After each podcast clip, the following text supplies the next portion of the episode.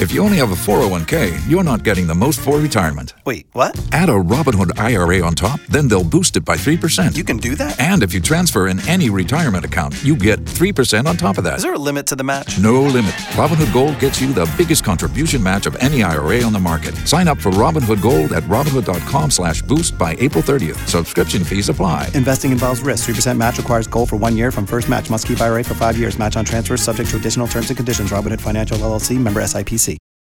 Tunaanza na kiti cha uwakilishi wadi ambapo kwenye eneo la bonde la ufa wawakilishi wadi wengi wamebwagwa. Katika kaunti ya Nandi kwa mfano, wawakilishi wadi 27 miongoni mwa 30 wameshindwa katika mchujo wa UDA.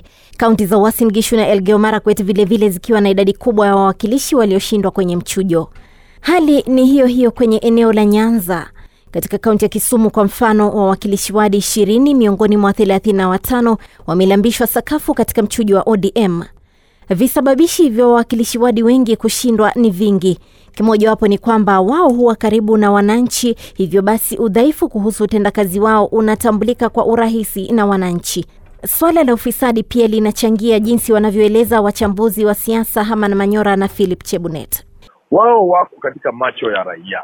Afadhali mbunge ako mbali kidogo, akifanya mambo yake anafanyia huko juu, au gavana au sena, lakini wewe MCA uko kwa macho ya ya, ya, ya, ya, wapiga kura. Wanaona ki- ukiamka asubuhi, hata kile umekula asubuhi wewe wanaona, lakini mbunge yuko mbali na wao. Kwa sababu hiyo hawa wengi wanaumia kwa sababu pia utenda kazi wao ukiwa mbovu, ufisadi wao ukiwa wazi, inaonekana kwa haraka, manake wako katika mashinani kule chini.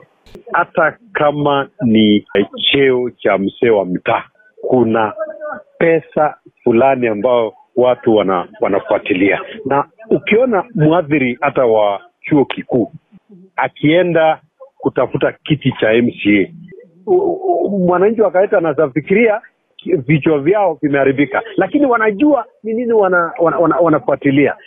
Ikizingatiwa kwamba wadhifa wa mwakilishi wadi hauna vikwazo vingi vya kisheria kwa mjibu wa kipengele cha 193 cha katiba, inakuwa rahisi kwa yeyote kuwania.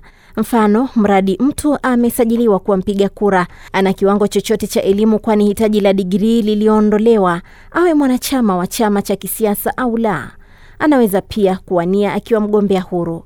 Haman Manyora tena, wengi huwa ni watu tu watu wa kawaida. Mtu labda ni mwalimu amestaafu ana tabu zake na shida zake nyumbani ama ni mkulima wa kawaida ambaye ni mkulima mdogo.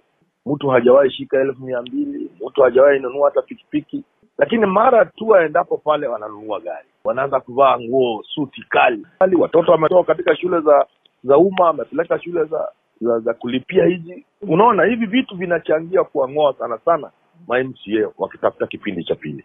Ikumbuka kwamba walioshindwa bado wana nafasi ya kuwania wakiwa wagombea huru.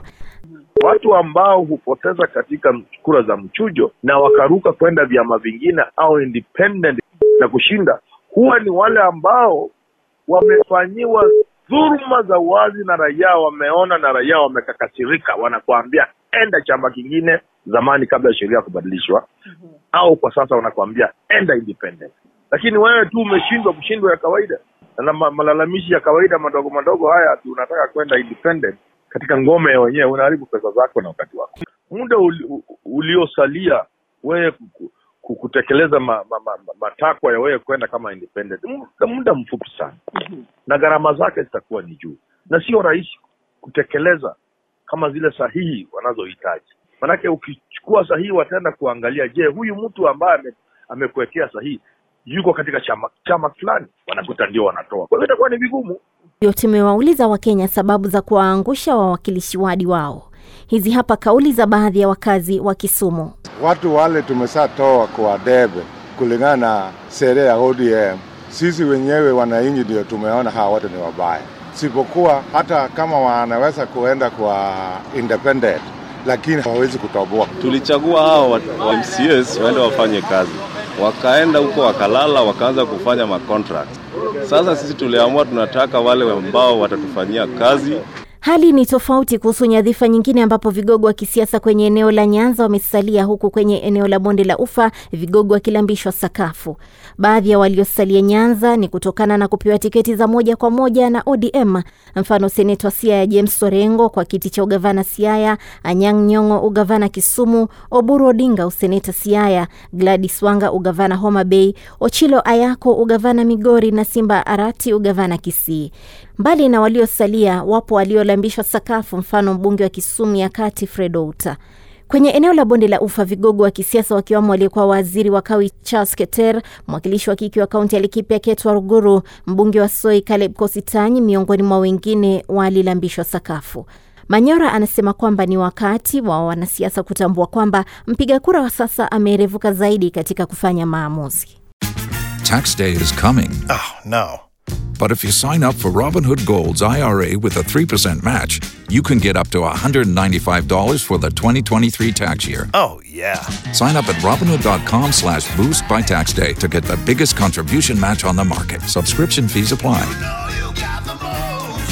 Investing involves risk. 3% match requires gold for one year from first match. Must keep IRA for five years. Robinhood Financial LLC member SIPC.